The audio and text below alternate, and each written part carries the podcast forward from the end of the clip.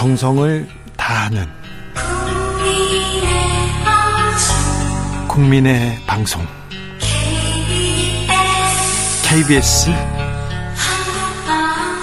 주진우 라이브. 그냥 그렇다고요.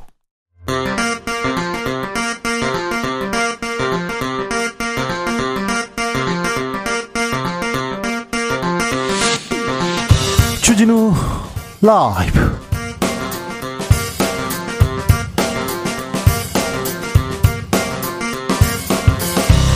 (2022년 12월 13일) 화요일입니다. 안녕하십니까, 주진우입니다. 더불어민주당의 이상민 행안부 장관 해임 건의안 처리에 맞서 국민의힘 국정조사 보이콧을 시사했습니다. 국민의힘 국정조사 특위위원들 전원 사퇴 의사 전달했는데요, 시작도 전에 파행 수순으로 접어들었습니다. 이태원 참사 진상규명은 요원한 걸까요? 국정조사 하기는 하는 걸까요? 김경웅 더불어민주당 국조특위 간사에게 물어보겠습니다. 이재명 대표의 사법 리스크를 두고 더불어민주당 내부에 충돌이 있는 걸까요? 국민의힘 전당대회 룰을 두고 잡음이 있는 것 같지요? 이태원 참사 국정조사의 길은 난항인데 여의도 정치권의 내밀한 뒷이야기, 장성철, 장윤선 두 장남매에게 들어보겠습니다. 외교부 제동으로 국민훈장 모란장 수상이 취소된 일제강제동원 피해자 양금덕 할머니. 양금덕 할머니에게 광주 시민들이 시민훈장을 수여했습니다. 서훈 취소 후에 외교부가 일본 눈치를 보는 것 같다, 이렇게 비판하는 이야기 많이 나오는데요.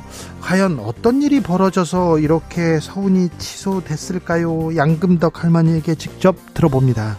나비처럼 날아 벌처럼 쏜다. 여기는 주진우 라이브입니다. 오늘도 자중차에 겸손하고 진정성 있게 여러분과 함께하겠습니다. 박찬욱 감독의 영화 헤어질 결심이 골든글로브상 비영어권 영화 작품상 후보에 올랐다고 합니다. 헤어질 결심은 지난 5월 칸 국제영화제에서 감독상을 차지하기도 했습니다. 과연 골든글러브에서 한국 영화 다시 수상 퍼레이드 이어갈지. 기생충 미나리가 골든글러브에서 수상했기 때문에 또 우리 당연한 것처럼 자주 있는 일인 것처럼 그렇게 느껴지기도 합니다. 네. 올해 이렇게 하루씩 이렇게 지워집니다. 마무리되어 가는데 잘 정리되고 계십니까? 내년 결심 세우셨습니까? 내년 어떤 결심 세워졌는지 여러분께 들어보겠습니다. 말씀하시면 됩니다. 저는 부인하고 헤어질 거예요. 그런 결심도 괜찮습니다. 네, 방송을 통해서 그런 거 접할 수도 있죠. 내년에는 뱃살하고 헤어질 겁니다. 술과 헤어지겠습니다. 담배와 헤어지겠습니다. 금주할 결심, 금연할 결심 다 환영합니다. 네. 아내한테 헤어질 결심 말고 잘해줄 결심, 그런 것도 받겠습니다. 샵9730 짧은 문자 50원, 긴 문자는 100원이고요 콩으로 보내시면 무료입니다. 그럼 주진우 라이브 시작하겠습니다.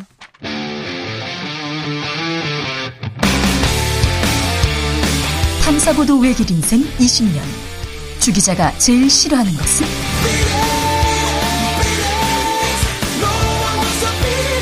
이 세상에서 비리와 부리가 사라지는 그날까지 오늘도 흔들림 없이 주진우 라이브와 함께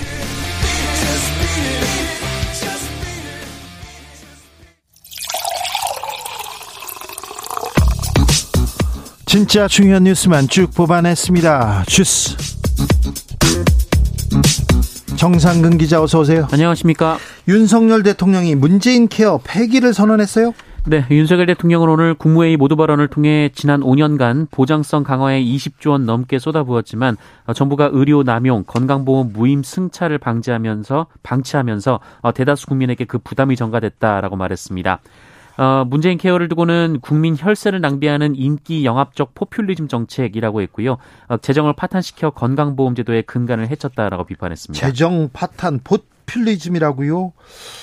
근데 문재인 케어 때문에 저는 수술을 했는데, 저는 병원에 입원했는데, 정부에서 도와줘서 이번에 위기를 잘 넘겼어요. 이렇게 얘기하는 분도 있는데 문재인 케어 뭐가 문제인지 어떻게 바꾸려고 하는지 이 부분은 저희가 시간을 갖고 자세하게 설명해 드리겠습니다.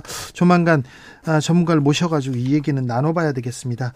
어제 발표된 노동개혁안에 대해서도 논란이 많습니다. 윤 대통령은 추진 의사 확인했습니다. 네, 윤석열 대통령은 어제 발표된 미래노동시장 연구회의 노동정책 개편 권고안에 대해서 이 내용을 토대로 정부 입장을 조속히 정리하고 우리 사회의 노동 약자를 보호하기 위해 흔들림 없이 개혁을 추진하겠다라고 밝혔습니다.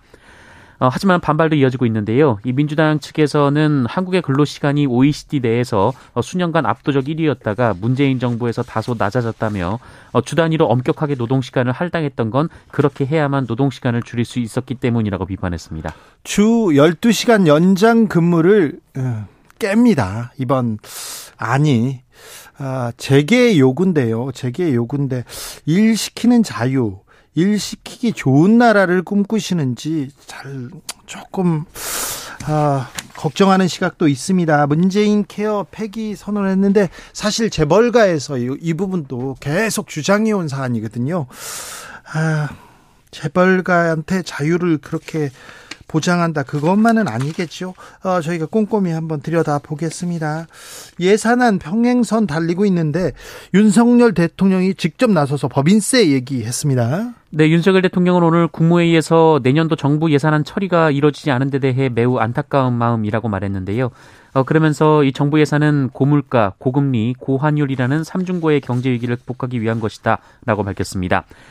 그러면서 이 부수 법안으로 지정된 세제 개편안은 우리의 국익과 민생의 사활적 이익이 걸려 있다라고 했는데요. 이 법인세를 인하해서 기업 투자와 일자리를 늘리고 경제 활력을 제고할 수 있도록 초당적 협력을 부탁드린다라고 법인세를 거론했습니다. 법인세 그리고 아직 코로나 시대에 한국 기업들, 대기업들은 괜찮은데 작은 기업들, 영세 상인들이 힘든데 일단 법인세에 지금 매달리고 있습니다. 부자 감세라고 지금 민주당에서는 반발하고 있어서 지금 법인세가 예산안 사안 중에 가장 중요한 관심사가 될 것 같습니다. 화물연대에 대해서 정부 강경 대응 이어가네요. 네, 윤석열 대통령은 최근 종결된 화물연대 파업에 대해 우리 경제에 깊은 상처를 남기고 두 차례 업무 개시 명령이 발동된 후에야 이 파업이 끝난 것에 대해 유감스럽다라고 말했고요. 이 파업 기간 발생한 불법 행위는 끝까지 책임을 물어야 할 것이다라고 말했습니다. 국가가 이를 방치한다면 국민과 근로자, 사업주들은 겁나고 불안해서 아무것도 할 수 없다라고도 말을 했고요. 임기 내에 불법과의 타협은 없을 것이다라고 주장했습니다. 강경한 발언 계속 이어갑니다. 화물연대 위원장은 무기한 단식에 들어갔습니다. 네, 윤석열 대통령 발언처럼 이 정부의 압박이 이어지고 있는데요. 이 정부는 앞서 제시했던 안전운임제 3년 연장안도 전면 재검토한다라고 밝혔고요. 업무 개시 명령에 따르지 않은 2명에 대해서는 형사 절차를 진행하고 있고 또 민간 기업의 손해배상 청구 소송까지 지원한다는 방침입니다. 아이고. 공정거래위원회도 부당 행위에 대한 조사를 이어가고 있고요. 또 몇몇 정유사 협력업체들은 화물차 기사들에게 화물연대를 탈퇴해야 일을 줄 수 있다 이렇게 압박하고 있다고 합니다. 결국 이봉주 화물연대 위원장이 어제 안전운임제 3년 연장을 요구하며 무기한 단식 투쟁에 돌입했습니다. 또한 화물연대는 국제노동기구와 국가인권위원회의 개입을 요청했고요. 정부를 상대로 한 소송도 검토 중입니다. 윤석열 대통령 김진표 국회의장을 관저로 불러서 만찬을 했습니까? 네, 윤석열 대통령이 지난 7일 저녁 김진표 국회의장을 한남동 대통령 관저로 초청해 만찬을 함께한 사실이 알려졌습니다. 김진표 국회의장만 왔던 건 아니고요. 김명수 대법원장과 유남석 헌법재판소장, 한덕수 국무총리 등도 함께 식사를 했습니다. 네. 윤석열 대통령은 이 자리에서 김진표 의장에게 국회 계류 중인 내년도 정부 예산안의 조속한 처리를 위해 여야 협상을 잘 중재해달라고 요청한 것으로 전해졌습니다. 검찰이 노영민 전 청와대 비서실장을 소환했습니다. 네, 서해 공무원 피격 사건을 수사 중인 검찰이 오늘 노영민 전 청와대 대통령 비서실장을 소환해 조사하고 있습니다. 검찰은 노영민 전 실장을 상대로 사건 발생 이후 열린 이 관계장관 회의에서 오고 간 논의 내용 그리고 지시사항 등을 확인할 방침이라고 하고요. 회의에서 이대준 씨 사건을 은폐하거나 자진 월북으로 몰아가려는 시도가 있었는지 등이 쟁점이 될 것으로 보입니다. 문재인 대통령 바로 앞에 있는 노영민 전 실장을 불렀습니다. 박지원 전 국정원장 내일 소환합니다. 네, 서울중앙지검이 박지원 전 국가정보원장에게 내일 오전 10시 검찰 출석을 통보했다고 박지원 전 원장이 어제 어제 SNS를 통해 공개했습니다. 역시 서해 공무원 피격 사건 관련된 것인데요. 박지원 전 원장은 검찰 소환에 응하겠다면서 공개 소환을 바란다라고 밝혔습니다. 네. 다녀오시면 저희가 모셔서 바로 어떤 얘기 있었는지 좀 들어보겠습니다. 국민의힘 권성동 원내대표가 이태원 참사 유족들에게 막말 가까운 수준의 얘기를 했습니다. 그리고 김성회 전 대통령실 비서관도 막말을 했었는데요. 국민의힘 소속의 창원시의원 한 발 더 나아갔습니다. 네, 이태원 압사 참사 관련해서 국민의힘 소속의 김미나 창원시의원이 어제 자신의 SNS에 꽃같이 절디 젊은 나이에 하늘로 간 영혼들을 두 번 죽이는 유가족들이라면서 해시태그를 달아 막말을 쏟아냈습니다. 이 발언 수위가 너무 높고 좀 어처구니가 없어서 말씀은 안 드릴 텐데요. 김민아 시의원은 지난달 23일에도 이 방송사 인터뷰에 나온 한 희생자 모친에게 입에 담기 어려운 수준의 막말을 쏟아냈습니다. 네. 민주당에 대해서도 노란 리본 8-9년 우려먹고 깜장 리본 달고 얼마나 우려먹을까라며 역시 입에 담기 어려운 발언을 쏟아냈습니다. 김이나 시의원은 자신에 대한 비판이 의회 내 외부로 확산되자 지난 12일에 올린 글은 삭제를 했었습니다. 서로 경쟁하듯이 지금 이태원 참사 유족들한테 막말을 쏟아내는데 인간으로서 정치인뿐만 아니라 인간으로서 이런 얘기를 하는 게 맞는 건지 참 안타깝네요. 국정조사는 어떻게 된답니까? 네, 민주당, 정의당, 기본소득당 소속의 이태원 참사 국정조사위원들이 오늘 국민의힘의 국정조사 참여를 촉구하는 내용의 기자회견을 열었습니다.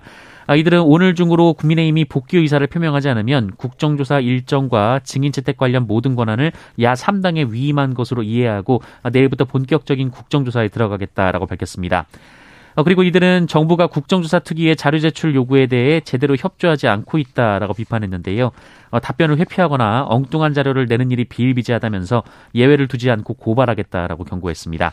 그리고 유가족협의회도 이 국회와 정부는 국정조사 관련 의무를 성실히 이행해야 한다라고 촉구했습니다. 네. 국민도 다 바라고 있으니까요. 네. 사고 원인이 뭔지 누가 뭘 잘못했는지는 알아야 될 거 아닙니까? 김광동 진실화해를 위한 과거사위원장 논란이 많습니다.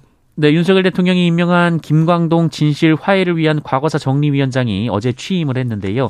이 과거 논문에서 5.18 광주 민주화운동 당시 벌어진 헬기 사격에 대해 명백한 허위사실이라고 주장하고 5.18 북한 개입설에 대해서도 가능성 있는 의혹이라고 주장한 사실이 알려져서 5.18 단체들이 강하게 반발했습니다. 4.3 폭동이라고 주장하기도 했는데요. 이분 진실을 훼손하신 분인데, 과거사를 훼손하신 분인데 이분이 과거사 위원장이 된다고 합니다. 됐죠. 네, 참 우려가 큽니다. 행정안전부의 경찰국 설치를 반대한 유상영 총경, 얼마 전에 저희 방송에도 나왔죠. 류삼영 총경 중징계 받았어요. 네, 경찰청 중앙징계위원회는 행정안전부 경찰국 설치에 반발해 전국 경찰서장회의를 주도했던 류삼영 총경에게 정직 3개월의 중징계를 통보했습니다. 경찰청은 류삼영 총경이 당시 경찰청장 직무대행이었던 윤희근 경찰청장의 해산 지시를 거부하고 참석자들에게 이를 전달하지 않았다면서 고심 끝에 중징계를 요구한다라고 밝힌 바 있습니다. 다만 해산 명령을 전달받지 못한 다른 총경들은 불문 처리키려 했습니다. 류삼영 총경은 권력을 쥔 소수의 의견이 반영된 결과라면서 불복 절차를 진행할 계획이라고 밝혔습니다. 네. 판사들도 회의를 하고 검사들도 회의를 했는데 경찰들만 회의했다고 징계를 받는 것, 이거 법이 공평한가, 이런 얘기 나올 수도 있습니다. 올해 무역적자만 500억 불에 달한다고요? 네, 올해 무역적자 규모가 연간 역대 최대를 넘어 사상 처음으로 500억 달러에 달할 가능성이 제기됐습니다. 오늘 관세청에 따르면 올해 무역 수지는 지난 10일까지 474억 6,400만 달러 적자를 기록하고 있는데요. 이미 연간 기준으로도 역대 가장 많은 적자입니다. 이 종전 최대 적자가 IMF 즈음인 1996년으로 당시에는 206억 달러 정도의 적자를 기록한 바 있습니다.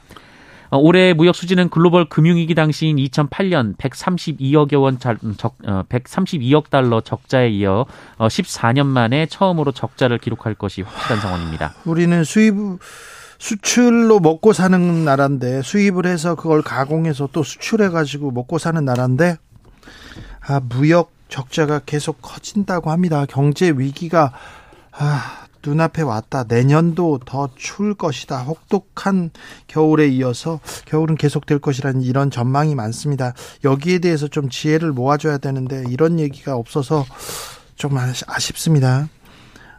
다음 달부터 부모 급여가 지급됩니까? 네, 내년 1월부터 부모 급여가 신설돼서 만 0세 아동을 키우는 가정에 월 70만 원, 만 1세 아동을 키우는 가정에는 월 35만 원이 지급됩니다. 아, 다 주는 건 아니네요. 네, 지금까지는 만 0세와 1세 아동 가정에 월 30만 원, 그리고 어린이집 등 시설을 이용할 경우에는 50만 원이 지원이 됐었는데요. 하지만 어린이집을 다니든 안 다니든 그 0세 가정은 월 70만 원을 지급하게 됩니다. 황사가 매우 심각합니다.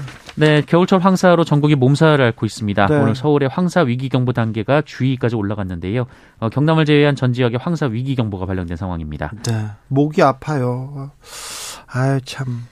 이런 부분에도 국가가 조금 더 조금 신경을 써주셨으면 좋겠어요.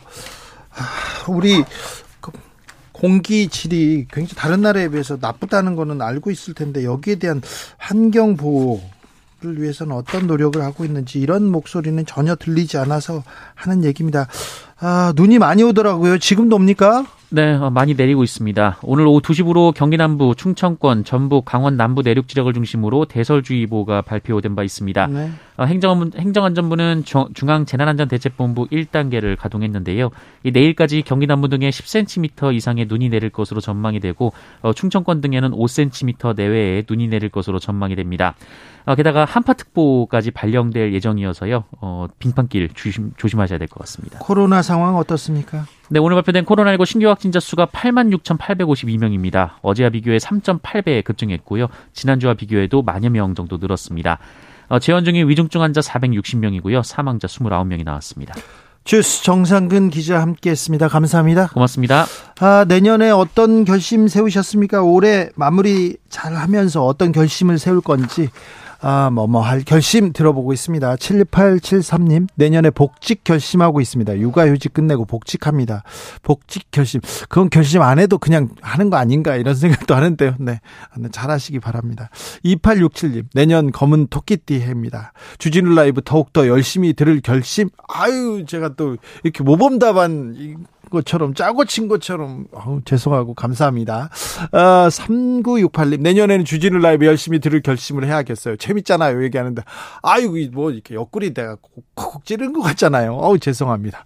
3094님, 다시 만난 담배하고 헤어질 결심이요. 마이너스 수익률 하고는 진짜 헤어질 결심입니다. 네, 담배를 다시 피우기 시작했군요. 다 끊는데 또 피우기 시작하시는 분도 있어요. 그럴 수도 있죠.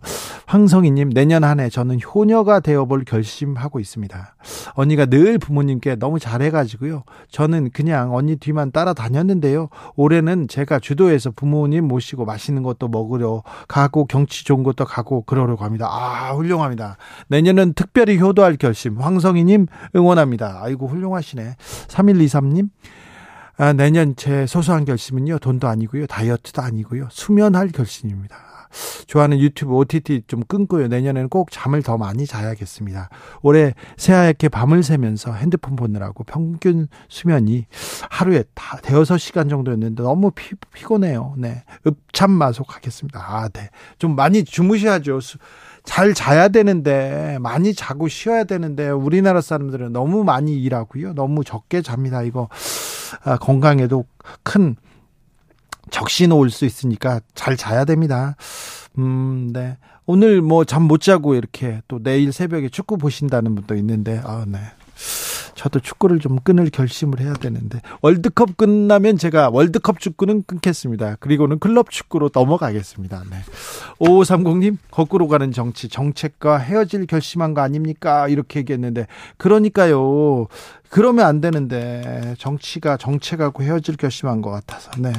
아, 지적이 정확합니다. 0825님, 내년에는요, 투표 잘해서 거짓말하고 자기 추구하는 국회의원들하고 헤어질 결심했으면 좋겠습니다. 네, 그래. 잘 쳐다보고 있다가, 잘 보고 있다가, 막말하는 사람들 있지 않습니까? 그리고, 또 희생자들 상처에 위로는 못 해줄 망정, 막 후벼파는 사람들, 그런 사람들하고는 헤어지자고요. 좋은 결심하셨습니다. 주진우 라이브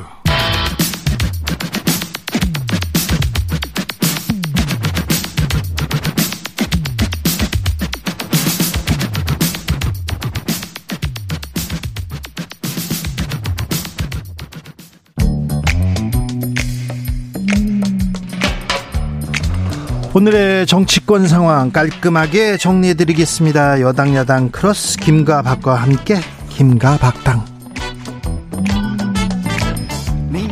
여야 최고의 파트너 주진우 라이브 공식 여야 대변인 모셨습니다. 김행 국민의힘 비대위원 어서 오세요. 안녕하세요. 네, 잘 지내시죠? 네, 잘 지내고 있어요. 회의가 일주일에 몇 번 있습니까? 뭐 적어도 두 번은 꼭 있죠. 네. 네. 회의에서 어떤 얘기합니까? 요즘 당무가 많아요. 네. 당무가. 맞는데 네. 전당대회 언제 할 건지 그 얘기도 많이 나옵니다. 전당대회는 이제 되게 시기가 정해졌죠. 네. 3월 달 중에 하는 거죠. 3월 달 중으로? 네. 저희가 3월 12일까지 임기 마지막이니까 네. 그 전에니까 네. 뭐 아무튼 3월 12일 전에 3월 중에 하기로 이렇게. 했습니까? 네네. 룰도 바꿉니까? 룰 바꿀 가능성도 있습니다. 네. 네. 아니 선거 앞두고 룰을 이렇게 막 바꾸면 네. 아유 경기 시작했는데 골대 옮긴다. 유승민 전 의원 그 얘기 하시더라고요. 근데 그 전에 이제 저희가 공천할 때요.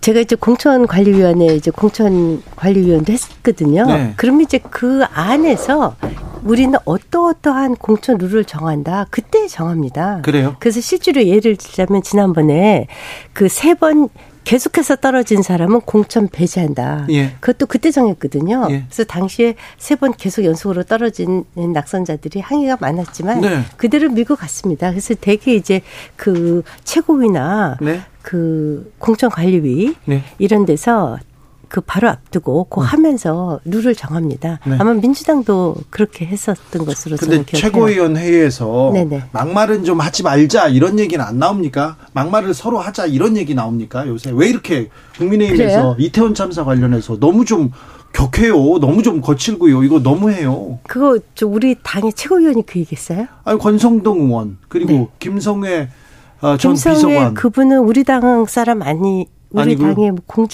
공식적으로 당원인지 아닌지는 모르겠어요. 네. 근데 우리 당의 공식적인 직함은 전혀 없습니다. 창원시의원.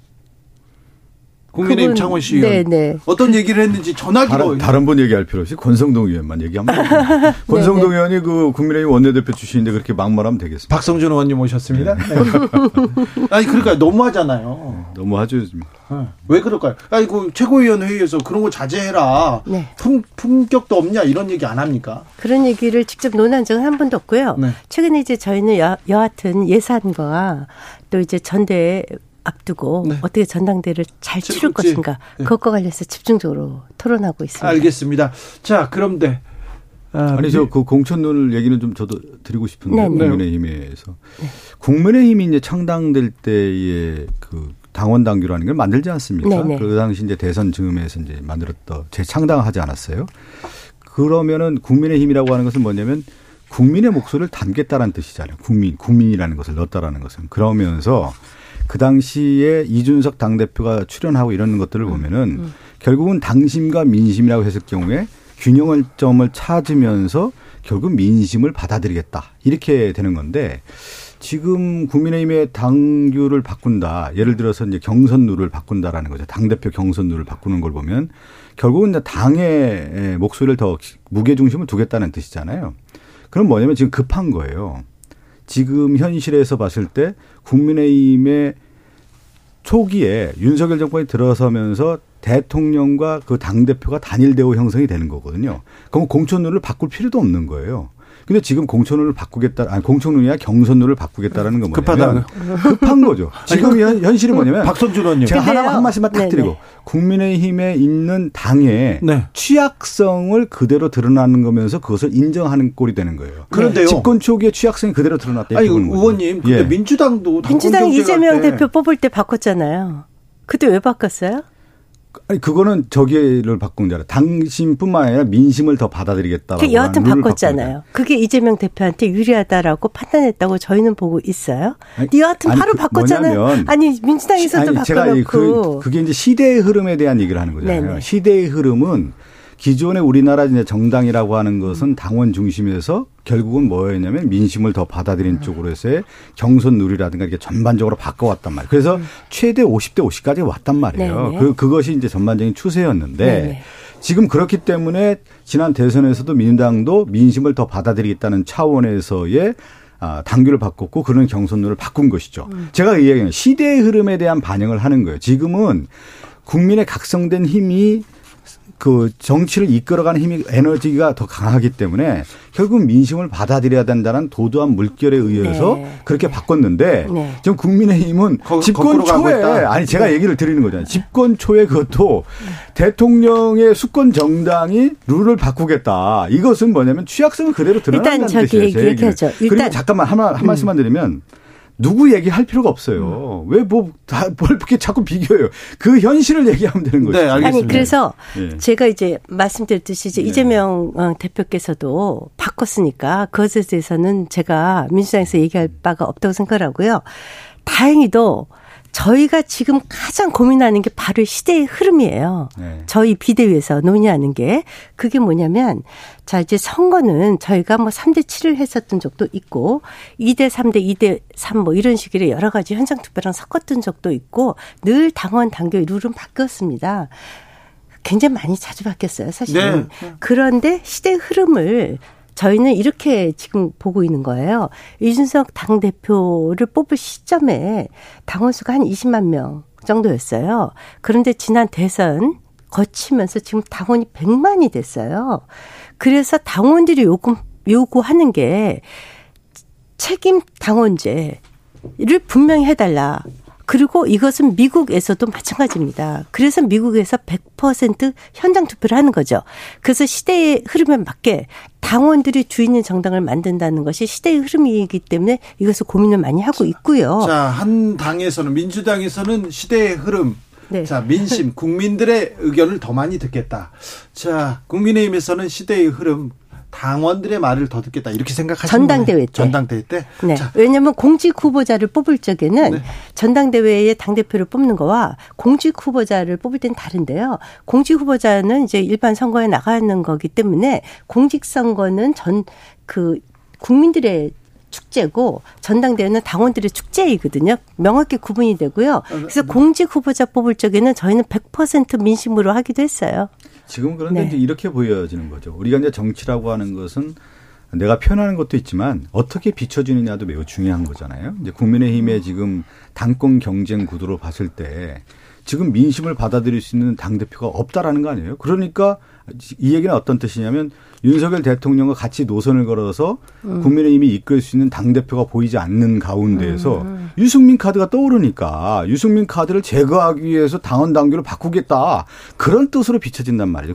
그것이 오히려 취약성을 드러낸다는 말씀을 드리는 겁니다. 오히려 정정당당하게 승부를 하면 되는 것이죠. 저희는 그건, 유승민 예. 당대표 말씀을 드리면 지난 경기지사 선거 때 5대5로 했거든요. 그리고 김은혜 후보는 당시 현역이라는 이 이유로 5% 감산까지 받았어요. 그럼에도 불구하고 졌습니다. 당시에 역선택도 없었어요. 역선택 없이 5대5로 했어도 유승민 전 의원에 비하면 김은혜 의원은 초선 의원이거든요. 네. 그럼에도 불구하고 떨어졌습니다. 그런데 네. 권성동 의원이 지금 당권 도전을 공식화했습니다. 그런 보도가 서울신문 단독 보도로 나왔고요. 네. 권성동 의원은 역선택 방지 조항 도입돼야 한다 이렇게 얘기하는데 그러면 역선택 방지 조항 도입할 필요도 없잖아요. 그런데 있잖아요. 100%면 역선택 도입할 필요 없어요. 그런데 권성동 의원께서 잘 모르시는 게 하나 있는데 저희 당은 늘 역선택이 있었어요. 그래서 당원 당규에는 3대7로 이렇게 되어 있었고 그래서 이준석 당대표 때도 역선택을 저희가 적용을 했어요. 근데 그거는 당원 당규에 있지 않고 여론조사 소위에 여론조사의 기술상 민주당이나 정의당 지지자들이 들어오지 않기 위해서 역선택을 도입한다는 문안이 있습니다. 그래서 당원 당규상에는 없지만 전체 이 일종의 하부 세칙 규정이 있어요. 그러니까 권성동 의원께서는 모르고 하시는 말씀이에요. 저것은. 권성동 모의는 뭐 그 당원 당규의 어떤 규정에 대해서 뭐 제가 알 바는 아니지만 네네. 흐름을 볼 때 권성동 대표나 윤핵관이 이번 당에 출마를 할 가능성이 크다. 네. 이렇게 비춰졌죠. 예. 왜 그러냐면 윤석열 대통령과 윤핵관 4인방이 식사자를 하면서 관저에서 만나서 사실 국가 운영에 대한 얘기보다는 당권을 유지하고자 하는 얘기가 더 많았다는 거 아니겠습니까? 언론의 보도에 의하면. 네. 그러니까 보도만 나왔죠. 권력의 배분에 대한 정치에 함몰된 모습으로 비춰졌는데 그러면 그때 어떻게 느껴졌냐면 결국은 윤핵관 중심의 후보가 나올 가능성이 크지 않겠느냐 조심스럽게 예측을 했는데 결국 조심스러운 게 아니라 확실하게 지금 드러나고 있는 거 아니냐. 그래서 그것을 누가 대변하느냐. 그러면 권성동 의원이 나온 거고 권성동 의원 실질적으로 지금 그동안에 원내대표 물러나서 조용히 있다가 다시 정치 전면에 나섰잖아요. 국정조사가 됐든 모든 이슈에 대해서 얘기하는 걸 보면은 아, 이게 수순이었겠구나. 네. 그것이 장재훈 의원도 그것을 뒷받침해주는 그런 모습을 볼 때 일정한 수순에 의해서 지금 나오는 거 아니야. 이렇게 읽혀지는 것이죠. 근데 저희 당의 지금 후보군이 한 10분 정도 돼요. 예. 그분들 거의 다 출마하실 것 같던데. 네네. 네. 근데 출마를 하는데 이제 거기 결국에 이제 무게 중심이라고 하는 것은 이제 느껴지겠죠. 네. 느껴질 때 권성동 의원이 나온다고 하는 것은 거기에 무게중심이 실리지 않겠습니까? 네. 또 유승민 전 의원이 어제 이 자리에 앉아가지고 이런 얘기하셨어요. 아, 경기도지사 경선 하는데 그 당시에 대통령 측에서 별별 수단 방법을 다 동원해서 떨어뜨리더라. 사람들도 못 만나고 선거를 치렀다. 이런 얘기를 하더라고요. 네. 아, 지금 유승민을 잡아라 이렇게 지금 거의 모든 사람들이 유승민을 견제하는 거 아닙니까? 저는 있잖아요. 이분이 아니 대통령실에서 각 지구당에 연락해서 유승민을 만나지 마라. 그런 식의 오더가 저는 민주당에서도 불가능해요. 그런 식의 그거 가능해요? 아니 정당에서 그게 불가능하다는 얘기예요. 그래서 이분이 도대체 무슨 얘기를 하시는지 모르겠고 처음에는 뭐 당심이 민심이다 처음에 출발하실 때 그렇게 말씀하시고 막상 경선 떨어지니까 무슨 대통령한테 당했다 이렇게 말씀을 하시는데 아니 그 저희 100만 당원이거든요. 당심이 민심이라고 생각해요. 100만 당원들한테 선택받지 못하는 사람이 당대표가 그렇게 될 자신이 없으면 당을 어떻게 이끌고 나가겠어요? 지금 그런데 김행 비대위원마저도 유승민 전 의원한테 좀 비판적인데 네네. 거의 모든 지금 국민의힘 분들이 나와서 어디에서 또 인터뷰를 통해서 다른 또 기자회견을 통해서 거의 유승민만 이렇게 계속해서 때리거든요. 아니 안 때려요. 안 때리고 그분 자꾸 때리면 또 커지잖아요. 또. 출마하시면 좋겠어요. 출마하셔서 네. 어떠한 예컨대 제가 어저께 부산에 가서 조경태 의원님 만났어요. 네. 조경태 의원님이 제일 먼저 100% 당원 투표를 주장하셨어요. 근데 그분은 민주당에서 오셨어요. 네. 그래서 제가 조경태 의원님한테 아니 정말 의외다. 민주당에서 오셨으면 유승민 의원님은 그래도 민주당에 계셨던 분은 아니에요. 전 의원님은. 네. 제가 어떻게 민주당에서 오셔서 그런 주장을 하세요. 그랬더니 그분이 딱 그러세요. 당대표는 당심으로 뽑는 겁니다. 그게 정당 민주주의입니다. 그것이 바로 조경태 의원님의 말씀이셨어요. 네, 조경태 의원님은 자기 지역구에 핵무기 들여놓겠다고 이렇게 그런 주장도 하셨어요. 아무튼 뭐 그분도 그렇게 얘기하시더라고요. 우리가 정당사를 얘기할 필요가 없이요. 네. 우리가 이제 정당이라고 하는 것을 보통 우리가 얘기하는 진보 보수 계급 정당에서 출발하지 않았습니까? 네. 그러다가 그것이 이제 당원 중심으로 해서 진성 당원 중심으로 움직여야 된다라고 하는 것이 정당사였는데 어느 순간 보니까 유권자층이 다 변화됐단 말이에요. 그 유권자들을 다 변화되다 보니까 정당이 어떻게 바뀌었냐면 캐치홀 파티로 바뀌었단 말이에요. 그래서 뭐가 됐냐면 당심이 아니라 결국은 민심도 그것을 룰에 반영을 해야 된다라고 하는 것이 이제 대세가 왔고 지금도 그것은 변함이 없는 거예요. 그런데 그것을 다시 퇴행하고자 하는 것이 지금 국민의힘이기 때문에 제가 취약성이 드러난다는 말씀을 드리는 겁니다. 그렇게 말씀하시면 지금 미국의 그 100% 현장 코커스로 현장 당원 투표 뽑는 미국의 정치 제도가 가장 후진적인 제도라는 말씀이신데 전당대회 룰 얘기는 여기 이 정도까지 하죠. 네. 국민들은 별로 관심이 없거든요. 룰을 어떻게 하는지 저거 삿바싸움하는 거 아니야? 공천권 두고 자기네들 밥그릇 챙기기 하는 거 아니야? 이런 생각이 되는데 국민의힘 전당대회에서 룰 얘기를 너무 많이 하는 것 같습니다. 민주당도 그랬어요. 민주당 경선 때. 아니, 그러니까 룰이라고 하는 경우는 항상 지금 얘기한 것처럼 논란이 될 수밖에 없는 건데 제가 가장 중요한 건 뭐냐면 그 시대의 흐름을 반영해야 된다는 거예요. 알겠습니다. 룰에서의 경우에는 그 부메랑이 엄청 크다는 겁니다. 시대의 흐름을 읽는 국민의힘, 민주당의 시각차가 커 보입니다. 그런데 국정조사. 이거 어떻게 됩니까? 저 이태원 참사 국정조사 하기는 하는 겁니까? 국민의힘한테 물어봐야 되겠어요. 보이콧 합니까? 저희는 일단 국정조사 그 특위위원들이 다 사퇴를 했고요. 일단 예산안이 통과되면 주호영 대표께서 그 그때의 상황을 보고 예를 들어서 국정조사, 민주당에서 주장하는 국정조사 내용이라든가 그 현장 조사 또 부르겠다는 기관 등등을 보고 합리적인지 판단한 다음에 합리적이라고 보면 저는 그 특위위원들을 다시 설득하겠다. 그런 것이 입장입니다. 그 여야 이제 합의하고 나서 네. 국회에서 국정조사 관련된 투표를 하지 않았습니까? 네네. 그런데 그 투표했을 때 국정조사 여야 합의한 것을 반대 투표한 분이 있더라고요. 깜짝 놀랐어요. 그 장재훈 의원이라고 예. 반대 투표하지 않았어요. 지금도 얘기해요. 윤한홍 의원도 반대했고 네. 그 결국 뭐냐 윤핵관의 중심에서 반대를 했기 때문에 저는 딱 느낌이 우리 감이라는 게 있잖아요. 아 이것은 국정조사 특위가 상당히 어렵겠구나. 걸림돌이 있겠구나. 결국은 당의 중심이라고 하는 세력이 네. 시그널을 준 거 아니에요. 네. 뭐냐면 윤석열 대통령과 가장 가까운 윤핵관이라고 하는 장재훈 의원이나 윤한홍 의원이 국정조사 여야 합의한 내용에 대해서 투표를 했는데 반대 투표를 정확하게 던졌다라고 하는 것은 의원들에게 시그널을 준 거 아니겠습니까? 이 국정조사 특위가 네. 이거 잘못됐다라고 국민의힘 의원에게 시그널을 준 거고 그것은 제가 읽혀질 때 아, 국정조사 특위는 상당히 앞으로 어렵겠구나. 그냥 그대로 읽혀지더라고요. 국정조사를 네. 처음에 국민의힘에서 반대했었어요. 그런데 실질적으로 100분 이상의 국회의원들이 찬성을 했죠. 네. 정진석 비상대책위원장도 찬성을 하고 주호영 원내대표의 손을 들어줬습니다. 네. 물론 장재원 의원은 반대했어요. n분의 1이죠. 저희 국회의원 115분인가? 예, n분의 1입니다. 그런데 그때 합의할 당시에 예산안 통과 때문에 고육지책으로 한다라는 것이 주호영 원내대표의 말씀이었어요.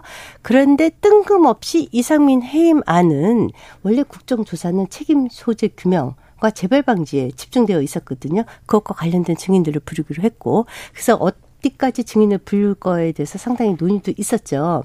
그런데 거기에 이상민 장관의 해임안은 저희는 진짜 뒤통수 맞은 것 같은 느낌이에요. 그것은 분명히 대통령께서도 입장을 여러 번 천명하셨어요. 모든 것이 다 끝난 후에 책임을 분명히 규명하겠다라고 수도 없이 얘기를 했거든요. 근데 장재원 단 한 사람 n분의 1 그분 얘기를 갖고 처음부터 할 생각이 없었다. 이건 너무나 침서봉대예요. 아니 침서봉대가 아니라 이제 정치는 해석이 아니겠습니까? 해석의 능력을 가지고 이제 하는 건데 저는 제가 그 얘기를 드렸잖아요.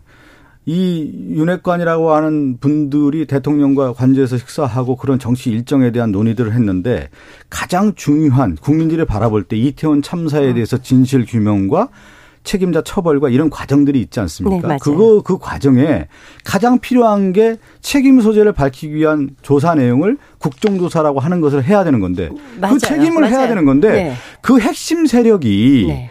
반대 투표를 던졌다라고 하는 건 뭐냐면 이렇게 읽혀지는 거잖아요. 아, 대통령의 생각인가? 라고 읽혀질 수밖에 없는 것이죠. 그랬으면 100분 이상이 찬성하지 않았어요. 아, 그러니까 시그널이었으면 그 전에 장재원 의원이 다니면서 아, 이거 대통령의 뜻이니까 전부 다 국정조사 반대. 그러지 않았고요. 100분 이상이 찬성을 했어요. 그리고 자, 보세요. 말씀하셨듯이 국정조사의 제일 중요한 것은 책임 규명입니다. 그러면 가장 중요한 증인이 바로 이상민 행안부 장관이에요. 근데 그 사람 덜컥 그 해임시켜놓고 누구 불러다가 하실 생각이에요? 이상민 장관을 한번 보세요. 네. 그 이태원 참사에 이거 뭐 아마 얘기 많이 나왔을 텐데 네. 또 리플레이가 되는 건데 다시 반복되는 건데 이태원 참사의 가장 주 책임자는 이상민 장관입니다. 그런데 국정조사 특위가 들어가서 가동이 돼서 조사를 했을 경우에 이상민 장관의 기관이 어디냐면 경찰과 소방이에요. 네. 그러면 이 국정조사의 증인이라든가 자료조사라든가 이런 모든 것을 해야 되는 과정에 있어서의 그 주무장관이 책임져야 될 사람이 국정조사를 관장하는 격이 되는 거란 말이죠. 그랬을 경우에 이 국정조사가 제대로 안 될 거라는 거 누구나 다 알고 있는 사실 아닙니까? 그렇기 때문에 마지막 한 말씀만 드리면 네. 유가족들이 이상민 장관 파면하라는 거 아니겠어요. 자, 유가족들은 그 책임은 네. 책임 소재에 따라서 엄중하게 하겠다고 이미 수차례 천명을 했고요. 아니 핵심 직인을 빼놓고 그 사람 해임시켜놓고 심지어 탄핵 얘기까지 나오면서 국정조사를 못 들어요. 자, 핵심이 빠졌는데. 하나만 묻겠습니다. 네. 만약에 민주당에서 이렇게 해임안 통과시키고 올리면 대통령은 거부권 행사할 것으로 보이시나요? 뭐 시기는 좀 조절할 수 있죠. 알겠습니다. 여기까지 하겠습니다. 이 내용은 2부에서 저희가 자세히 얘기 나눠보겠습니다. 이재명 대표 얘기를 조금만 물어보는데, 네. 이 사법 리스크에 대해서 당에서 다른 얘기가 좀 나옵니까? 지금 얘기는 없죠. 뭐 일부 언론 인터뷰에서는 김종민 의원도 그렇고 뭐 조금 부정적인 얘기를 그렇지는 않아요. 지금 보면은 지금 검찰 수사의 전형적인 진행 과정들을 보면 네. 검찰 수사가 누구에게 의존했습니까? 유동규의 입을 통해서 입을 했잖아요. 그런데 네. 어느 날 유동규의 입을 통해서 언론에서 실질적으로 유동규의 진술 내용을 가지고 쭉 나왔단 말이에요. 그런데 그 진술의 신빙성과 일관성이 없다라는 게 이제 드러났단 말이에요. 그리고 나서 유동규는 어느 날 싹 사라졌어요. 사라지고 나서 누가 또 등장하냐면 남욱이라는 또 배우가 또 등장하지 않습니까? 변호사인데. 그 남욱의 진술에 의해서 또 언론에서 검찰발 기사들이 쭉 등장했다가 남욱의 또 진술이 신뢰성이 없다라는 게 김만배의 입을 통해 드러나지 않았습니까? 그 과정들에서 가장 중요한 이재명 당대표와 관련된 내용에 대한 실질적인 게 뭐가 나왔습니까? 지금 봤을 때. 검찰이 지금 몇 개월 동안 이잡듯이 잡았는데 뭐가 있는 거예요, 지금요? 아직 조사가 진행 중이고요. 그래서 지금 조사는 마지막으로 이재명 대표를 향해서 가고 있고요. 그리고 보세요. 이 범죄는 진중권 그분이 말씀하신 것처럼 아주 심플해요. 심플한 게 뭐냐면 지방 권력을 이용한 허가권의 사적 이용이에요. 자 보세요. 1조 원이 넘는 이익을 민간이 가져갔어요. 그것의 최종 결재권자가 이재명 대표예요. 이재명 대표가 없었다면 그 같은 모든 허가가 불가능해요. 그러니까 그 사람을 빼놓고 그거를 1조 원이 넘는 사적 이익을 취하게 한 것을 유동규가 했다? 말이 안 되거든요. 그거요. 조그만 회사에서도 있을 수 없는 일이에요. 그래서 이것은 누구의 증언이 바뀌었다 말았다 이런 얘기를 할 필요가 없어요. 서류가 말해주고 있어요. 서류가. 그건 뭐 충분히 네. 그 대선 과정에서도 그렇고 지금까지도 뭐 나왔던 얘기니까 네. 공영개발로 하는 과정에서 이제 그런 것들에 대한 이미 공영개발, 민간개발의 네. 문제가 아니라 무슨 사적으로 이익을 그렇게 민간 단체에 줄 이유가 없었다는 거예요. 앞으로 이제 개발 사업 네. 관련된 부분이 있잖아요. 네. 지금 이것뿐만 아니라 서울시든 그렇든 다 전수조사 해야 될 겁니다. 앞으로. 네. 그럼요. 네. 전수조사를 하기로 네. 대장동 얘기가 나왔을 때. 그리고 제일 중요한 게 대장동과 관련된 조사가 제대로 되고 있어요. 지금요. 가장 핵심 당사자라고 하는 김만배 지금 제대로 조사됐습니까? 박영수 특검 그 당사자들 조사가 됐습니까? 지금 봤을 때 대장동과 관련된 내용들이 안 나오기 때문에 제대로 안 됐기 때문에 특검에 대한 얘기가 나온 거 아니겠습니까? 그래서 조사를 네. 지금 하고 있지 않습니까? 지금 이재명 대표는 민생 투어를 시작했는데 예. 그런데 자꾸 측근들이 떠난다, 혼밥한다, 리더십 흔들린다 이런 기사 언론에 나오는데 이거 뭡니까? 가짜뉴스죠 그거. 가짜뉴스입니까? 그런 거 아니에요? 아니 제가 알기로는 내가 당 대변인이잖아요. 네. 그 기사 보고 무슨 혼밥을 해요. 맨날 점심 저녁 다 일정이 있어서 같이 식사를 하고 있는데 그 일정들이 다 있는데 그건 잘못된 뉴스죠. 네. 네, 말도 안 되는 네. 뉴스가 가끔 보면 나오긴 하던데. 네. 민주당도 가짜뉴스 들으니까 억울한가 봐요. 우리 진짜 민주당 말 가짜뉴스 생산 좀 하지 말아주세요. 어떤. 아니, 무슨 김우겸, 장경태 이런 분들 전부 가짜뉴스 이렇게 만들어내는데, 그 정도가 그렇게 억울하시면 진짜 가짜뉴스 좀 만들지 마세요. 가짜뉴스 요새 국민의힘에서 많이 만들었죠. 네. 조작하고 맨날 뭐 지금. 뭘 조작했나요? 지금 보면 고발사주 관련된 내용이라든가. 네. 지금 서해공무원 피격사건 관련된 부분에 대해서 정말 이거 제대로 사건 조사 중인데 무슨 가짜뉴스예요? 지금 보면 봐봐요. 제가 그때 네. 국방위에 있었는데 여야 다 만나서 그 내용에 대한 것을 월북 추정에 대한 얘기들 다 그 내용에 대해 인정하고 나서 지금 이렇게 바뀌었는데 지금 158명 이렇게 숨진 사람에 대해서는 제대로 조사도 안 하고. 그러니까 국정조사. 자 보세요. 그러니까 제발 이상민 장관 불러다가 핵심 증인으로 갖다 놓고 국정조사 하자고요. 해임시키지 말고요. 우리가 원하는 거 아니에요. 그래서 조사를 해야죠, 이상민 장관. 그럼요. 그러려면 왜 해임을 해요? 아니, 불렸다 조사하시지. 제가 얘기하잖아요. 똑같은 네. 반복이에요. 지금 장관으로 있었을 경우에 조사가 제대로 되겠냐라고 하는 문제의식을 해야 돼요. 이상민 장관이 지금 역대 우리나라 잠깐 들어보세요. 무슨 국정조사를 정부에서 해요? 이렇게 네. 참사가 일어났을 네. 경우에 주무장관이 책임지지 않고 그 자리 지키면서 조사의 담당자가 되는 경우가 어디 있습니까? 조사 받아야 할 대상자인데 담당자가 되고 있잖아요. 아니, 이상민 장관을 빼놓고 국정조사 하겠다는 건요. 안고 빠진 찐빵이에요. 아니, 뭐더러 국정조사를 신청해서 해요. 충분히 가능합니다. 그것은. 자, 그 얘기는 네. 제가 2부에서 네.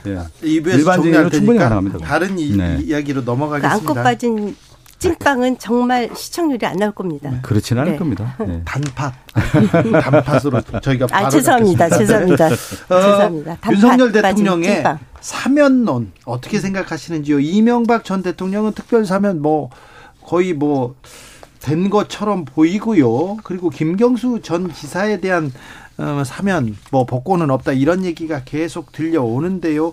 이 뉴스 어떻게 듣고 계십니까? 김행 일단 의원님. 이제 언론 보도니까 네. 뭐 예단할 수는 없고요. 사면은 사실 대통령만이 갖고 있는 고유 권한입니다.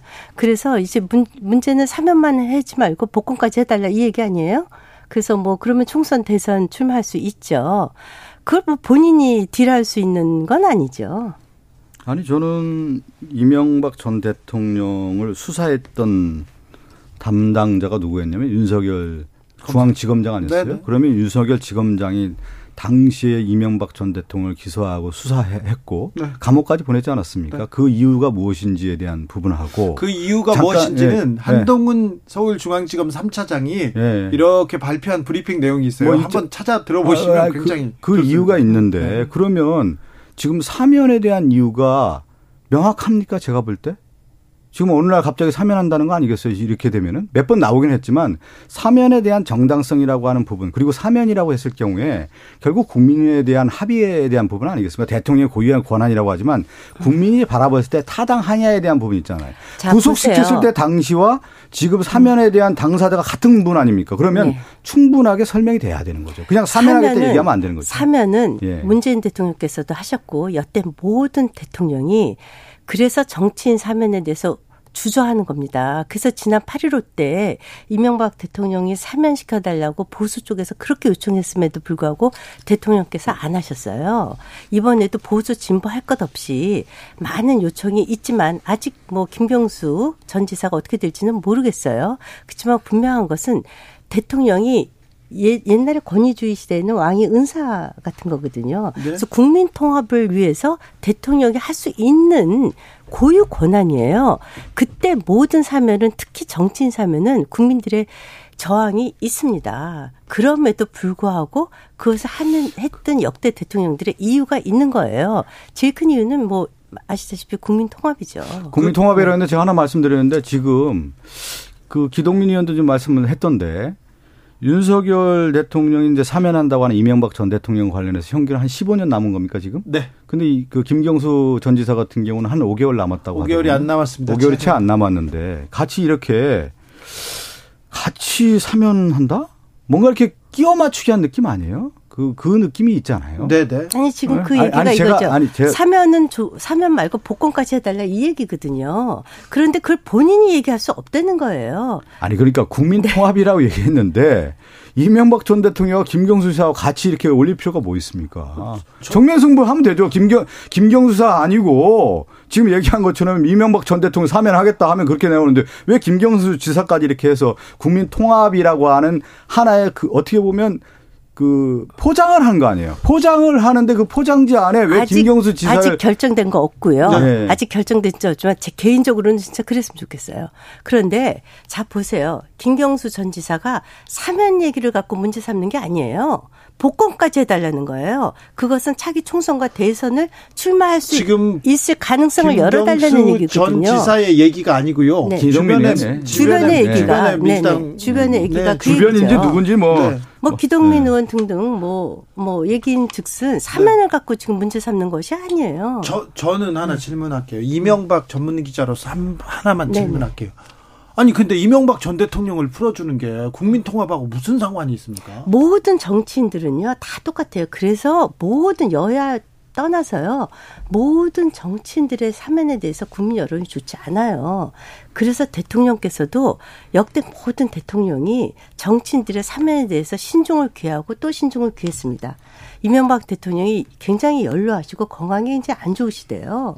그런 지금 바깥에 나와 계세요. 지금 네. 집에서 처리. 아이고, 네. 병원에 계시죠. 병원이 아니라 집에 계세요. 뭐 그건 제가 네. 어디 계신지 모르겠어요. 그건 제가 잘 그런데 그때 진짜 심각하게 이것이 국민 통합에 도움이 될 것인가 안 될 것인가를 보고 이렇게 하는 거고 실질적으로 아니 문재인 대통령께서도 우리 당 쪽의 정치인들도 사면해줬어요. 이명박 전 대통령이 네. 뭐 거의 병원에 있었고. 거의 나와서 살지 않았어요, 네. 오히려요? 네. 그러면서 무슨 국민 통합을 얘기합니까? 네. 저는 맞지 않는 것 같고. 그러면 김경수 네. 전 지사는 국민 통합으로 풀어주고 복권시켜줘야 돼요? 아니 김경수 지사 얘기하는 게 아니잖아요. 네, 지금 네. 이명박 전 대통령과 관련된 부분이 가장 핵심 사안 아니에요. 네, 네. 이명박 전 대통령과 관련된 부분에 대해서 사면을 하겠다라고 하면 그 사면의 정당성이 무엇인지 국민에게 설득하고 지금 얘기하는 국민 통합의 어떤 부분이 기여가 되는지에 대해서 사면권자로서 얘기를 해야 되는 것이죠. 그렇지 않은 가운데서 어떻게 사면하겠다고 하면 국민이 받아들일 수 있겠습니까? 사면 얘기만 나오면 네. 네. 사면 얘기는 늘 네. 이렇게 뜨거워요. 왈가왈부할 수뿐이 없어요. 단 복권 얘기까지 하는 건 정말 저는 후한무치하다 이렇게 이게 제 개인 생각입니다. 네, 아무튼 네. 사면 복권 아직 결정되지 않았는데 네. 국민의 관심 뜨겁네요. 네, 여기까지 듣겠습니다. 김과 박당. 두 분, 네, 뜨거웠어요. 네, 아, 고맙습니다. 둘이 만나기만 하면 이렇게 뜨겁게. 원래 언론계 후배예요. 우리 대표님께서. 아, 그래요? 네, 네 알겠습니다. 같은 신문사에 있었어요. 네, 그러니까요. 네. 자, 김행 비대위원 그리고 박성준 의원님 오늘 감사합니다. 네, 감사합니다. 네, 고맙습니다. 김가박당은 네. 여기서 마무리하겠습니다. 정재영님, 국민통합이 아니라 여야 야합 아닙니까? 야합 같습니다. 이런 얘기도 하셨습니다. 오늘 1부에서 양금덕 할머니, 일제 강제동원 피해자 양금덕 할머니 연락하기로 인터뷰하기로 했는데 혼자 사셔서 전화를 안 받으셔가지고요. 나중에 할게요.